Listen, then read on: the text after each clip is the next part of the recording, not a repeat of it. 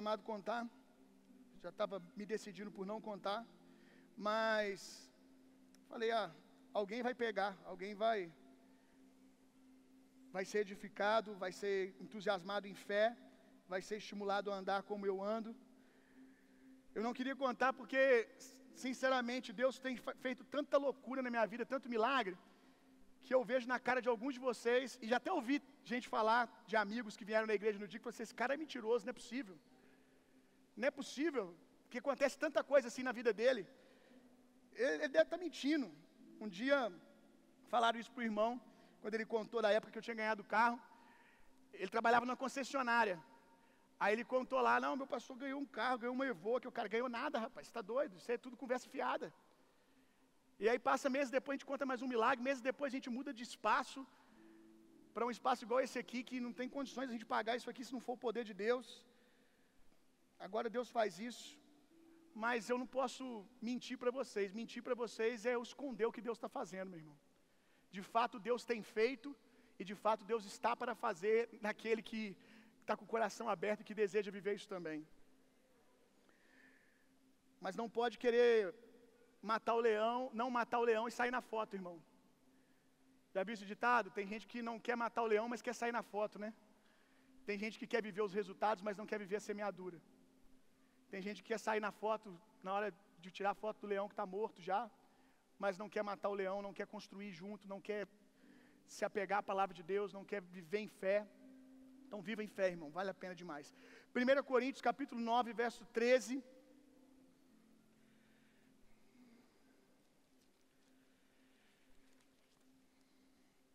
Eu vou tentar, e vocês sabem que quando eu tento, geralmente eu não consigo ser rápido. Mas eu vou tentar porque aí eu deixo para pregar essa palavra com mais calma no turno da noite. Mas eu quero dividir com vocês essa preciosidade. 1 Coríntios 9, verso 13.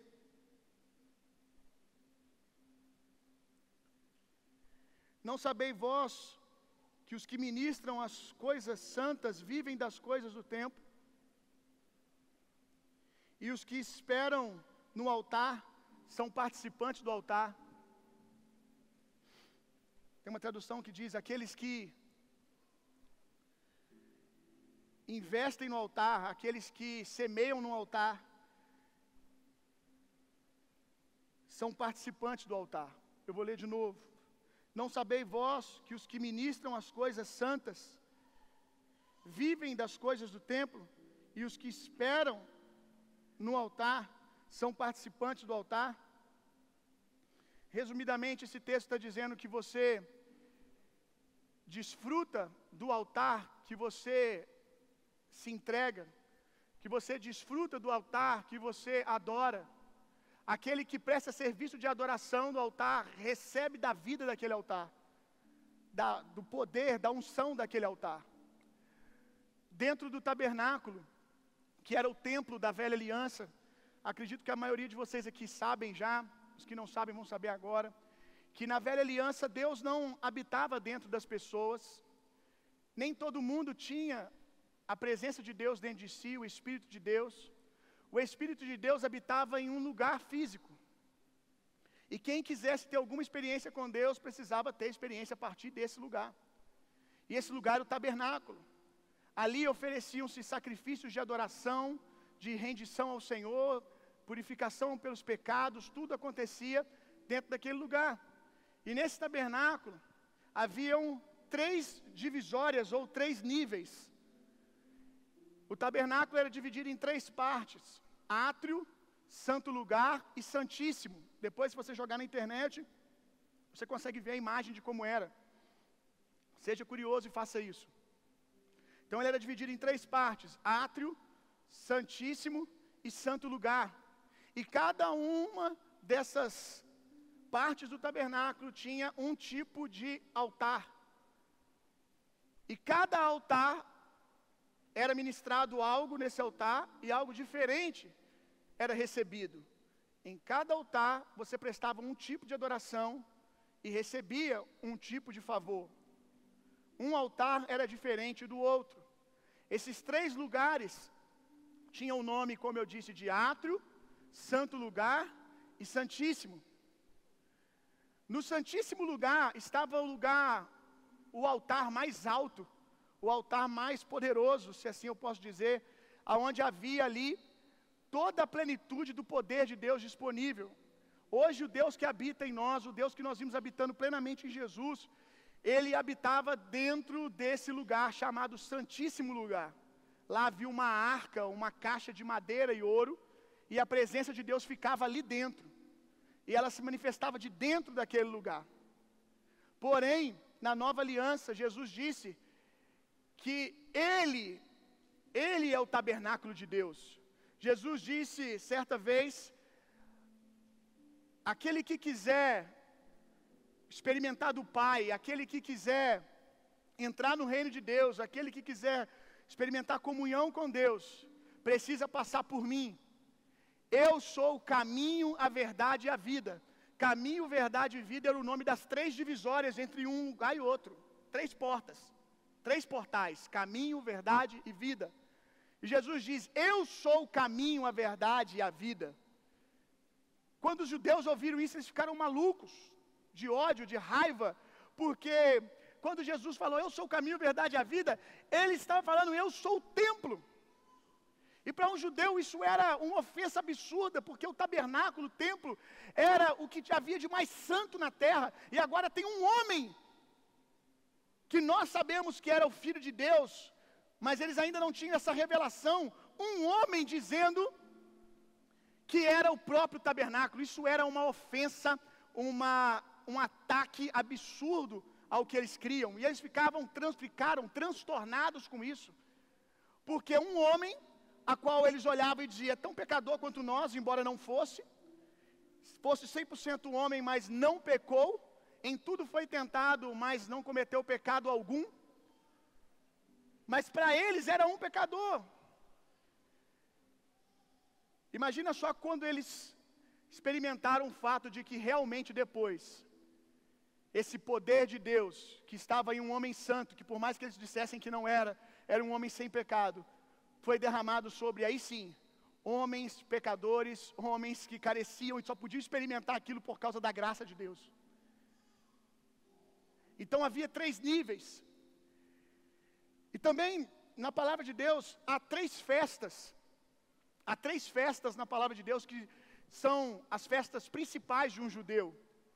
Essas três festas são Páscoa, Pentecostes e Tabernáculo. Existem outras festas, e aqui eu sempre digo para você que se você quiser saber qual é o senso de humor de Deus, Deus é muito feliz, Deus é muito alegre muito festeiro. Deus ama festa. Talvez não as festas que você tem ido, porque as festas do bezerro de ouro ele não quis participar. Festas carnais não é o hobby dele. Mas ele participa de festas mais badaladas do que essas, muito mais animadas, muito mais alegres do que essas da carne. Nós vemos que Deus, na velha aliança, instituiu várias festas para o povo.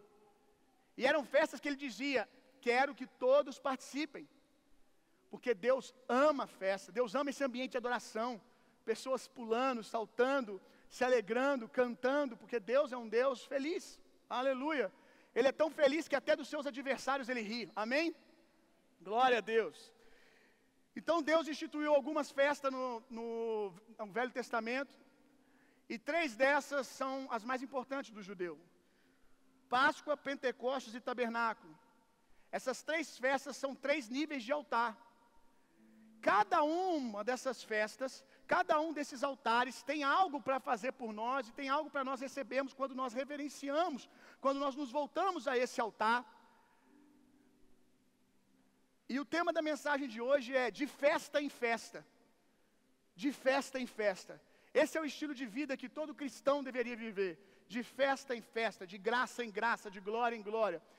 Mas o de festa em festa aqui hoje é sobre não parar em uma estação é sobre extrair tudo que um altar tem para mim, servir esse altar, crer nesse altar, receber tudo que esse altar tem para mim, que uma fase, uma estação tem para mim, e não parar ali e seguir para o próximo nível. Porque cada nível do tabernáculo, cada nível do tabernáculo era um nível mais profundo em Deus. Então eu quero falar para você as características dessas três festas. A primeira, Páscoa. Páscoa simboliza salvação. Páscoa simboliza salvação, redenção, perdão de pecados. O altar da Páscoa é o altar da salvação. Todos nós que quisermos entrarmos nos lugares profundos da presença de Deus, quem quiser chegar no, no, no, no, Santo dos Santos, quem quiser chegar na última festa, em tabernáculos, precisa passar por Páscoa. Nicodemos disse para Jesus: Como que eu faço para viver todos esses milagres, viver essa dimensão de poder sobrenatural que você vive, Jesus? Jesus disse: Necessário vos é nascer de novo, tem que passar por Páscoa. Você tem que morrer para os seus pecados e crer que Cristo Jesus morreu por você. Você tem que crer que Cristo Jesus pagou um alto preço de que você era um pecador. No caso, se você ainda não se rendeu a Jesus, de que você precisa de um Salvador. De que você, sem Jesus, você está condenado pelos seus pecados. Você precisa do sacrifício de Jesus que aconteceu recentemente. Eu queria ter pregado no culto de Páscoa, que eu ia pregar essa mensagem. Que aconteceu no período da Páscoa. Jesus estava naquela cruz, mas aquela cruz não era dele, aquela cruz era uma cruz de pecador, é uma cruz de ladrão. A Bíblia diz que maldito todo aquele que é pendurado no madeiro. E Jesus estava lá, pendurado no madeiro, e aquela cruz era tão incompatível com ele que tiveram que esticar o braço de Jesus para ele caber naquela cruz. Porque ela, aquela cruz era de Barrabás, mas ela era do Pedro, ela era da Joana, ela era da Ana, ela era do William, ela era da Paula. Aquela cruz, ela tinha o tamanho de um assassino, ela tinha o tamanho de um ladrão, ela tinha o tamanho de um homicida, ela tinha o tamanho de um mentiroso. Ela não tinha o tamanho de Jesus, ela não foi feita para Jesus. Não tinha motivo algum para Jesus estar ali, senão pelos nossos pecados. Aquele que não conheceu o pecado, Deus o fez pecado por nós, para que nele fôssemos feitos justiça de Deus. Eu sempre digo que Deus não pegou leve no seu julgamento contra o pecado. Deus não nos favorece porque Ele está passando pano para a gente, fingindo que nada aconteceu. Por mais que Deus nos ame, Ele é um justo juiz. Ele deixaria de ser quem Ele é se Ele não cumprisse a lei se ele não saciasse toda a justiça. Portanto, Deus não pegou leve comigo e com você e com nenhum pecador. Deus nos favorece hoje com um sorriso no rosto, com senso de justiça e missão cumprida, sem nenhuma acusação, sem nenhuma condenação, porque não se pode condenar alguém duas vezes. Não se pode cobrar a dívida de alguém duas vezes. Se alguém pagou, está pago. E no caso da dinâmica das leis espirituais, Há uma lei que se chama lei da substituição, que é você pagar o preço por alguém, é você dizer que cobre em mim, que caia sobre mim o que essa pessoa fez. Portanto, Deus não passou pano para o nosso pecado, Deus se fez homem, Deus se fez carne, e Ele mesmo tomou o nosso lugar, Ele mesmo se esticou na cruz foi pregado lá por causa do meu pecado e do seu pecado. Portanto, Deus nos abençoa hoje com total convicção, sem culpa, sem dúvida alguma de que podemos ser abençoados, porque toda justiça foi saciada. Quando o diabo diz, um pecador, se está em Cristo, Deus grita, nenhuma condenação há. Não é frase de Instagram, não é frase de Facebook, não é Deus querendo pegar leve com você, é a verdade. A justiça está saciada. Nenhuma condenação há, por quê? Porque quem morre com Jesus, ressuscita com Jesus. Quem morre com Jesus, morreu para os seus pecados.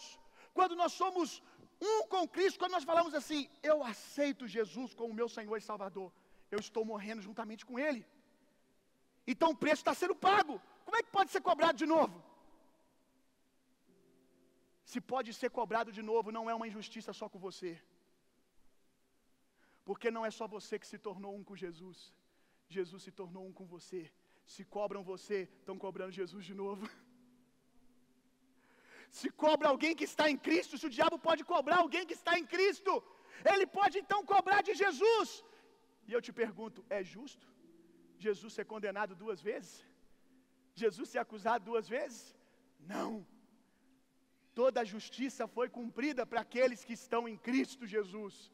Aleluia! Isso é maravilhoso. Só que isso é uma porta de entrada. Aqueles que creem em salvação, recebem salvação. O problema da igreja atual, em, muitos da, em parte da igreja, não toda a igreja, é que ela para no altar da salvação. Ela crê que foi salva. Uau, glória a Deus, aleluia. Ela diz: tá bom, agora eu vou morar no céu. E continua servindo no altar da salvação. Nós vamos todos os anos lembrar a Páscoa. Aleluia. Mas nós não podemos parar na Páscoa. Deus está na outra festa dizendo: vamos lá, tem mais. Tem um outro nível de festa. Vocês precisam de algo mais profundo ainda. Lembrando que os discípulos andaram com Jesus. Os discípulos andaram três anos com Jesus. Viveram Páscoa. Quando? Quando Jesus entrou pela porta depois da ressurreição. João 20 disse: Pai sejam com vocês. E eu tenho certeza que Jesus disse: Pai sejam com vocês, por causa daquilo que ele tinha acabado de fazer. Irmão, tinha a porta no lugar. Jesus passou pela parede. Você tem que dizer para alguém paz depois que você passa pela parede, irmão. Senão não fica ninguém dentro da casa. Paz significa tá tudo bem. Para você, paz significa muitas coisas, mas para um judeu está tudo bem, nada quebrado, tudo no lugar. Quando Jesus passa pela parede, ele diz: calma. É isso que ele está dizendo. Calma, calma, calma, não crie pânico. Sou só eu passando pela parede, que agora minha vibe é essa agora. E você não vai ver Jesus passando por porta nunca mais. Porque agora ele é a porta. Amém? Ele se recusa. Ele se recusa a passar por porta, porque agora ele é a porta. E aí, Jesus sopra o Espírito nos discípulos. Ali eles experimentaram Páscoa. Nasceram de novo. Todos aqueles que entregam a sua vida para Jesus nascem de novo. Ainda que não experimentem chu nenhum. Sabe o que é chu? Chu é o cheio. Ei, se tu não sabe, quando, quando você experimentar, tu vai saber. Quem, quem experimentou o chu sabe que é o chu, mesmo sem nunca ter ouvido o chu. Sabe porque sabe. É o batismo do Espírito. Experiências.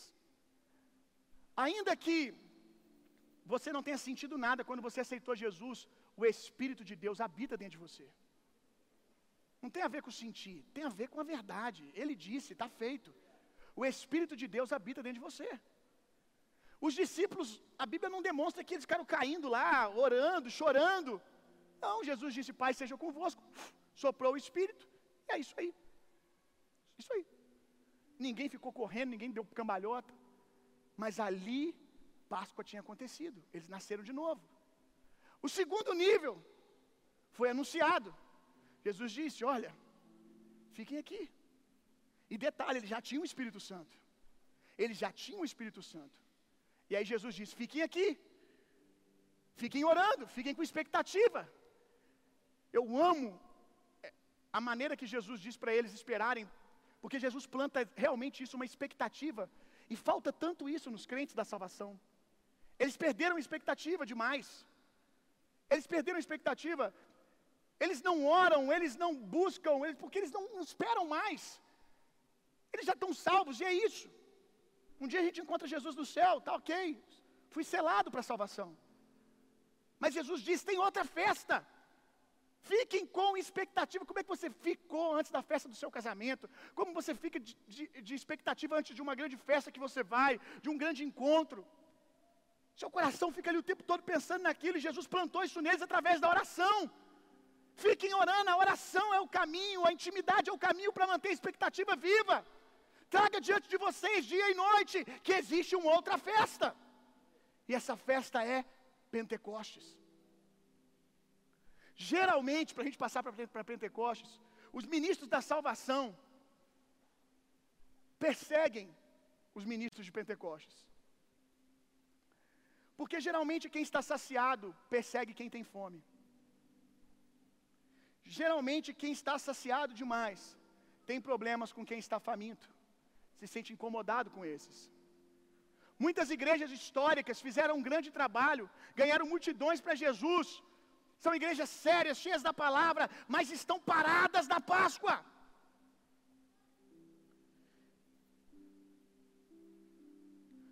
O povo de Israel viveu o primeiro Pentecostes lá no Sinai. A primeira expressão de Pentecostes foi logo depois da Páscoa, saída do povo hebreu do Egito.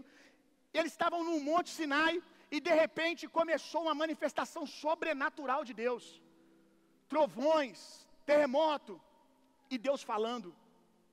Foi a primeira vez que depois de salvação a próxima festa veio.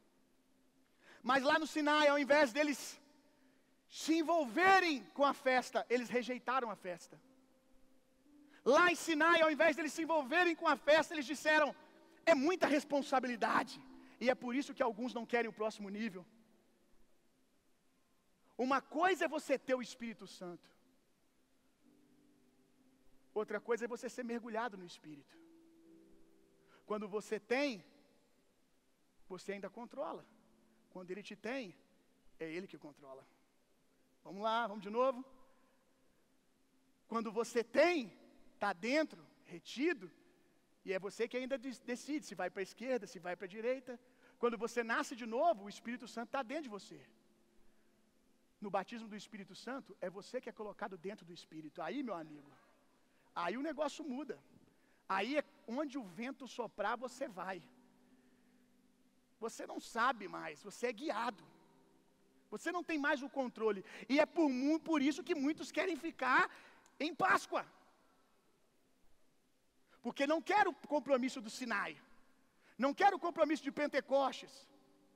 O que, que eles disseram em Pentecostes quando eles viram o pau torando? Manifestações de trovão, glória.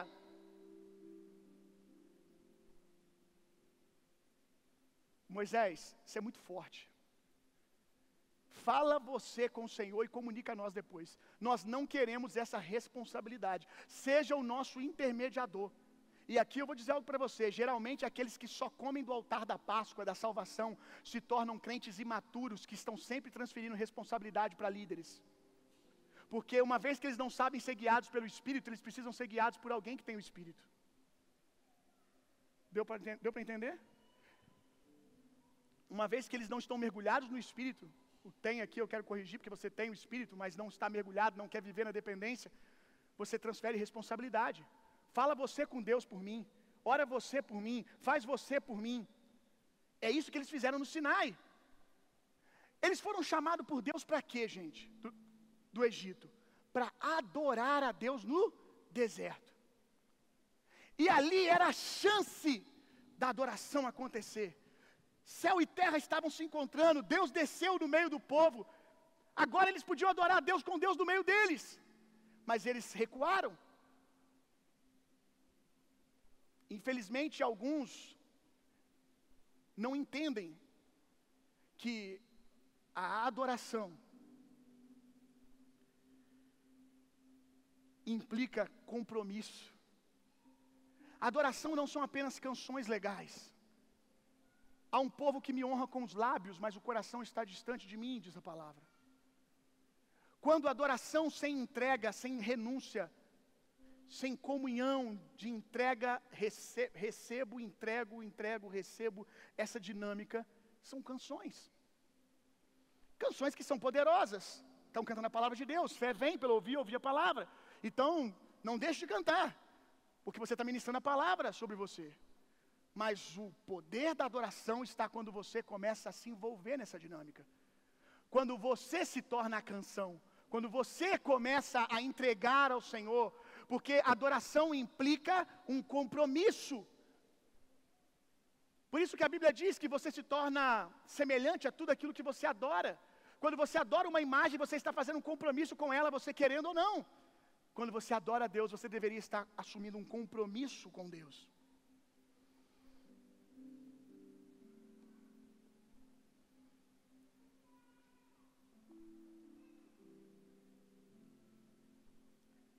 E eles ficaram no deserto por 40 anos. 40 anos andando no deserto,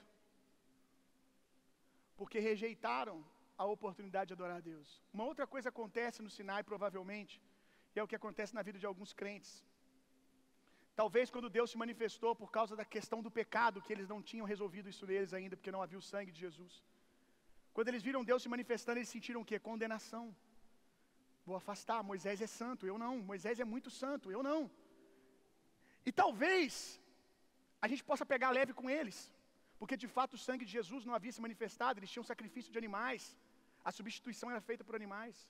Talvez a gente possa pegar leve com eles, mas isso não vale para nós. Porque hoje, por que você não vai entrar pelo novo e vivo caminho? Por que, que você não vai se achegar a Deus? Ah, por causa do meu pecado. A Bíblia diz que Deus chamou quando você ainda era pecador. Você nunca vai se livrar do seu pecado sem Deus. Você precisa realmente entrar com o seu pecado e você vai ver o seu pecado morrer na glória de Deus. É isso que vai acontecer. Você não tem desculpa para eu não posso chegar nesse monte, nesse monte porque eu não me sinto tão santo como Moisés. Não tem a ver com sentir. É por esperar sentir para se aproximar que vocês nunca se aproximam.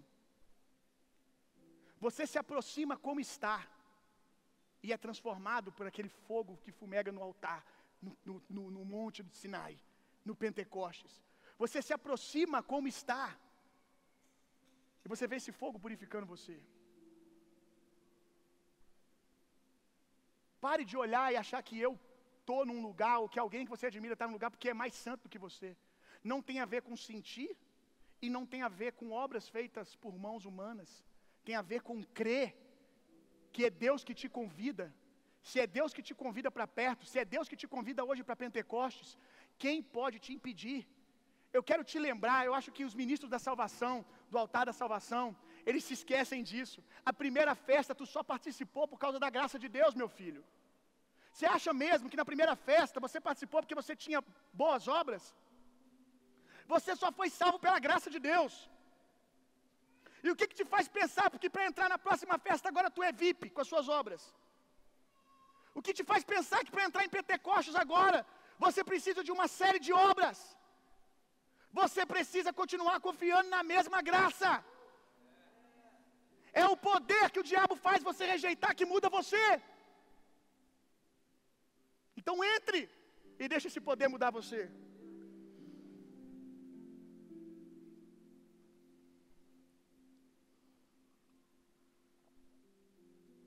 Cada um que analise o seu coração e veja em qual festa você parou. Pentecostes é a festa da colheita dos judeus, mas para nós é a festa do derramar do Espírito. Atos dos Apóstolos, capítulo 2. Quem aqui experimentou Pentecostes uma vez, não esquece nunca mais. É maravilhoso.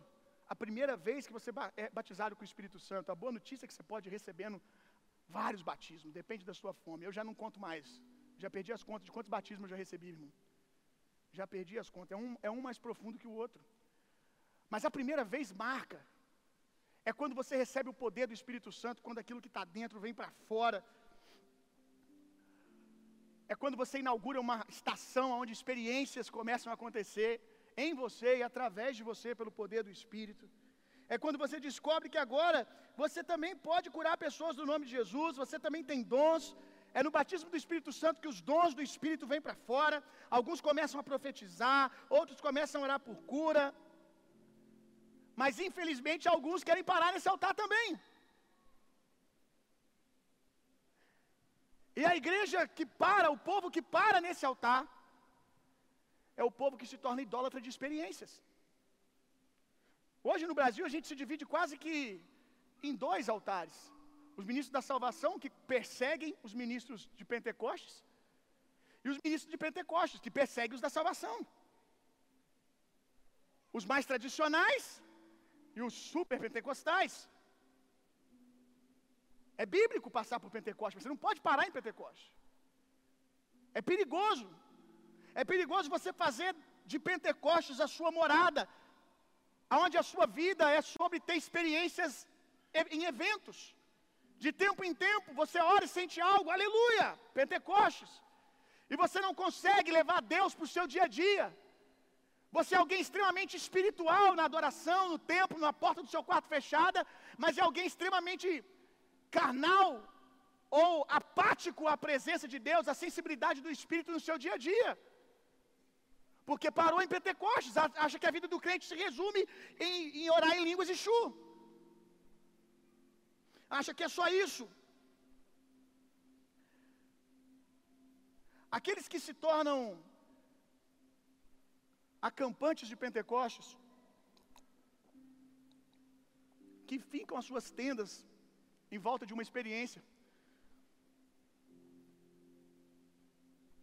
se tornam idólatras de uma experiência, geralmente perdem a movimentação de Deus, não conseguem perceber Deus andando, Deus se movendo. Pentecoste deveria ser um lugar para abrir os nossos olhos, para sarar a nossa boca, para nos purificar com o fogo de Deus, para nos dar ferramentas, mas um lugar para seguir. Você sai dali agora e você cura enfermos, você sai dali agora e evangelismo não é mais um evento para você, é uma data que a igreja marca. O ID acontece indo. Eu estava reparando essa semana que todas as grandes experiências de Atos dos Apóstolos, ou quase todas, não tiveram agenda marcada. Eram simplesmente os discípulos vivendo. Eles iam para o templo, vamos para o templo lá orar, e de repente tem alguém enfermo na porta, ah, então seja curado. Eles estão indo para algum lugar e de repente alguém ali está doente, vamos orar. Alguém está possesso, vamos libertar. Eles começam a colocar Deus em movimento, porque aonde eles andam, Deus está andando também. Eles não param em tabernáculo, em, em Pentecostes. Geralmente quem para em Pentecostes se torna inimigo do novo de Deus. É interessante que as pessoas que mais militam hoje contra o novo de Deus são as que experimentaram lá atrás algo que chamaram de novo. E aí Deus começa a se movimentar de um jeito um pouquinho diferente do que eles experimentaram. Não é Deus. Porque Deus se resume àquela experiência, eles passam tanto tempo olhando para aquela experiência deles, que qualquer coisa que Deus fizer diferente, eles não reconhecem. E tem uma coisa que eu queria muito falar com você, é que existe um perigo escondido atrás de grandes experiências.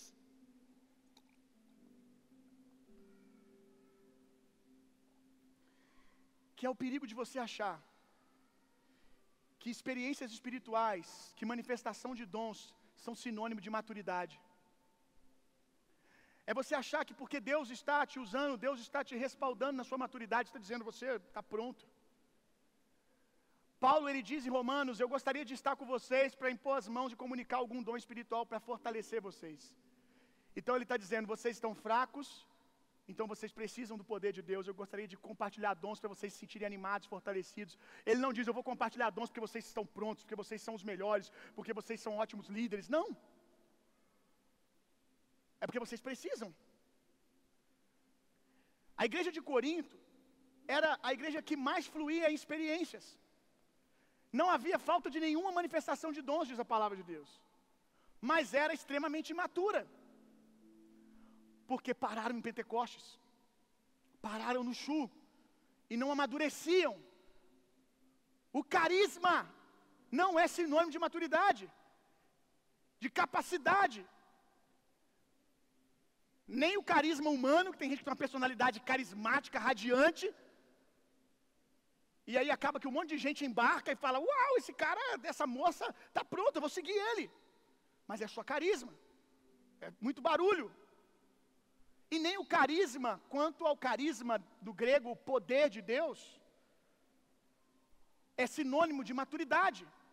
Alguém pode ser um neófito na fé e estar cheio do carisma de Deus cheio do poder de Deus e fluir em dons. Pode fluir em dons cheio do carisma de Deus, porque isso é graça de Deus. Pode orar e pessoas serem curadas, cheias do carisma de Deus, mas ainda assim ser um neófito na fé. Se alguém novo convertido, a única diferença é que ele é muito faminto. Ele é muito faminto, ele tem muita fome de Deus, ele pega tudo. Quantas pessoas que eu conheço que no primeiro dia que aceita Jesus já é batizado no Espírito Santo? Na outra semana já está orando pelos amigos da faculdade, mas ele tem um monte de coisas ainda para ser corrigida na vida dele, para ser um testemunho para os fiéis. Para ser colocado diante dos outros e dizer: sedes imitadores dele, como eu sou de Cristo. Alguém carismático não quer dizer que é alguém que pode dizer o que Paulo disse, sedes meus imitadores, que eu sou de Cristo. Nem sempre. Porque, como eu disse, você pode ter o carisma e ainda assim não ter ainda o seu caráter forjado o suficiente para ser testemunho para os fiéis. Cuidado com essa ideia de que o poder está respaldando você a parar. Tá bom, uau, estou pronto. Não, não está. Continue deixando o fogo forjar você. Continue indo até a próxima festa. Saia do santo lugar e vá para o santíssimo lugar agora. Vamos para a festa de tabernáculos.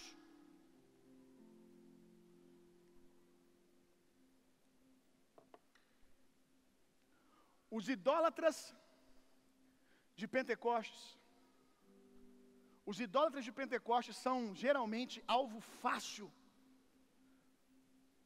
para os enganos do diabo.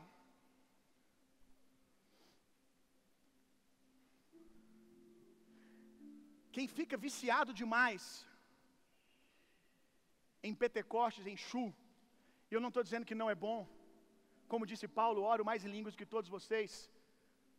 Fiquei hoje meia horinha na, na bicicletinha, queimando a banha e queimando no espírito. Orando em línguas, tinha nada para fazer, eu ficar orando em línguas aqui na bikezinha. Então, se alguém orou mais de meia hora, você está bem hoje, mas a maioria de vocês eu tenho certeza saiu de casa sem orar no espírito. Então, eu gosto mais do mover, oro mais em línguas do que a maioria de vocês aqui. Mas eu preciso dizer uma coisa para você: não se torne um idólatra de experiência, não se torne um idólatra de Pentecostes, porque você vai ser um alvo fácil para o diabo.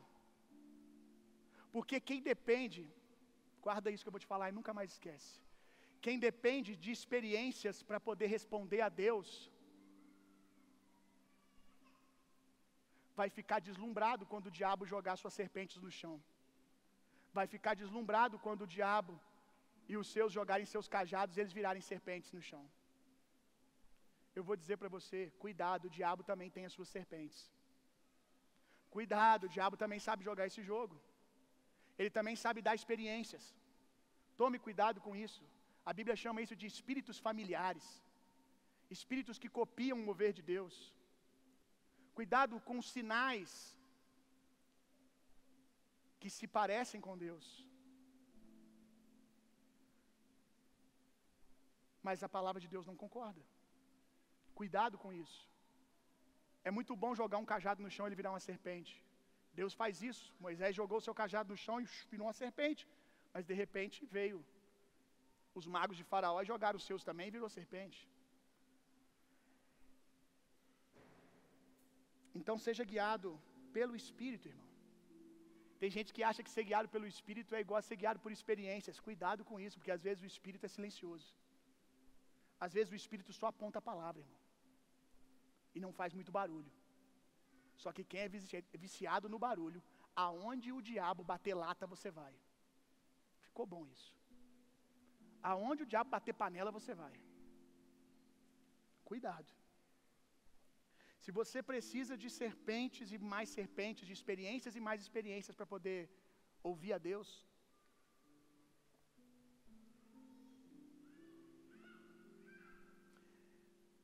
se você gosta do show, saiba você que o diabo sabe fazer um bom show.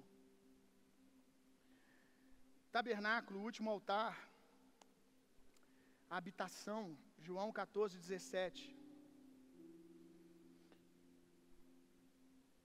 Lembra que a gente disse que Deus habitava em um lugar na velha aliança e esse lugar era o tabernáculo. João, olha, quando ele olha para Jesus e ele olha para Jesus ele diz: Ele é o Verbo de Deus. E habitou no nosso meio. Quando ele usa essa palavra, que Jesus habitou no meio deles, é a palavra tabernaculou. João, discípulo, diz: Jesus habitou no nosso meio. Ele tabernaculou. João está dizendo, ele é realmente aquilo que ele disse, ele é esse tabernáculo. Só que, como eu disse para você, por, por mais que isso escandalizasse os judeus, o maior escândalo veio depois. Porque esse que era o tabernáculo, agora começou a convidar as pessoas a ser tabernáculo também. Ele diz assim, João 14, 17: O Espírito da Verdade, o mundo não pode recebê-lo, porque não o vê nem o conhece, mas vocês o conhecem, pois ele vive com vocês e estará em vocês. Olha isso aqui, irmão. Mas vocês o conhecem, pois ele vive com vocês. Jesus poderia ter parado aqui, mas ele diz: e estará em vocês. Jesus está dizendo: por enquanto vocês conhecem o Espírito, porque vem eles em mim, porque vem Ele em mim, porque vê o Espírito em mim. Mas haverá um momento que vocês não vão conhecer, mas porque vem em mim, porque vem em Moisés, porque vê no pastor, porque vê no discipulador, porque vê no outro, na outra. Mas vocês vão experimentar em vocês. O convite de Deus nunca foi uma experiência de uma festa em Pentecostes, o convite de Deus foi trabalhar para nos levar para ser tabernáculo. Se o Espírito de Deus, que habitava no tabernáculo, agora habita em nós, nós somos tabernáculo de Deus. E é maravilhoso porque o templo de Salomão, ele é fixo. O templo de Salomão, a estrutura é fixa. Uma vez colocado em um lugar, as ruínas estão lá até hoje. Mas tabernáculo não. Tabernáculo era um templo que eles montavam e desmontavam, montavam e desmontavam. Aonde eles iam, o templo ia junto. Então Deus nos convida não para ser um templo de Salomão, não para ser um templo com uma estrutura montada em um lugar, na Avenida Brasil, no antigo Mariano Hall. O convite de Deus é para que sejamos tabernáculos, para que você saia daqui levando a presença com você, andando com a glória através de você.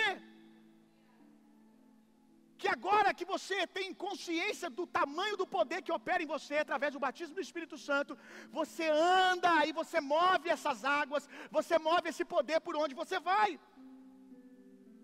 Mateus 25, 35. O último texto que a gente vai ler para a gente orar.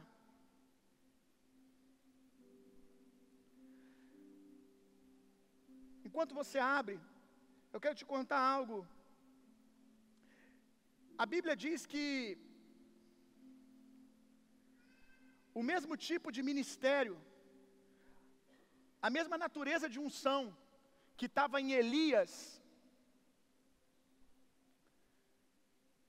estava sobre João Batista. O espírito de Elias, o mesmo tipo de natureza, o mesmo tipo de unção que estava em Elias, estava em João Batista. Quem foi Elias? Elias foi o cara dos milagres, irmão. Elias fez milagre para mais de metro. Talvez Elias tenha feito mais milagres do que Moisés. E aí você ouve que o espírito de Elias está sobre João. O que, que você pensa?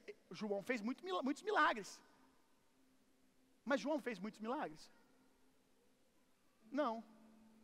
E sim.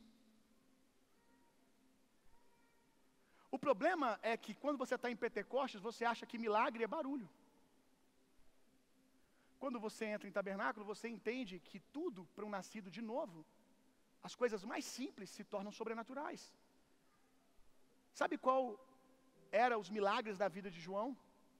A Bíblia diz que as pessoas se encontravam com ele, se arrependiam dos seus pecados, abriam seus corações e recebiam Deus.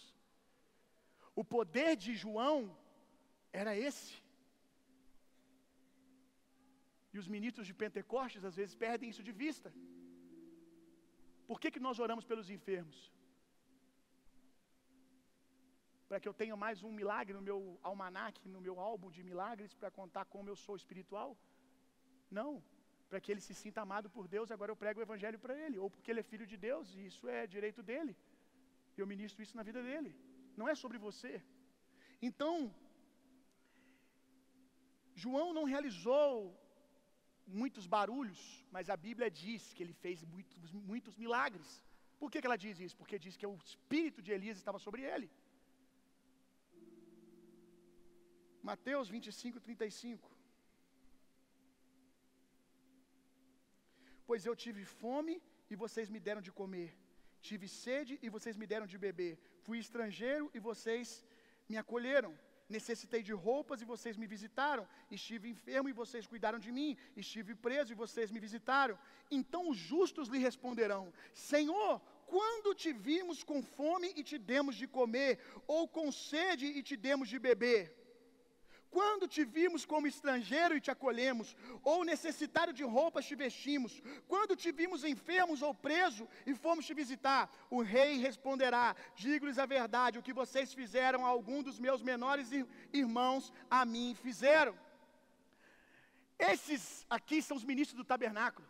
Eles estão tão mergulhados na vida de Deus, é, eles fizeram isso tantas vezes que eles já nem sabem do que Jesus está falando, meu irmão. Eles não faziam para ser, tanto que tiveram que ser tocados na consciência por Jesus para lembrar. Porque eles não faziam esperando algo, eles não faziam esperando uma experiência, eles simplesmente faziam. Ao ponto de o mestre ter que lembrar eles. Ao ponto do mestre ter que virar para eles e dizer: Olha, vocês fizeram sim. Em contrapartida, há aqueles que vão dizer: Curei no seu nome expulsei demônios, e ele vai dizer: Não os conheço. Eu quero ser desses. Que fazer o bem, manifestar o reino de Deus é o nosso estilo de vida. Não é um evento, é a nossa natureza. É quem nós somos, nós somos tabernáculos de Deus. Semana que vem, na ceia, eu pretendo falar um pouco sobre isso, sobre os ministérios que nós estamos negligenciando na vida da igreja. Alguns almejam tantos cinco dons que estão deixando de fluir naquilo que eles carregam. Se coloca de pé no seu lugar para a gente orar.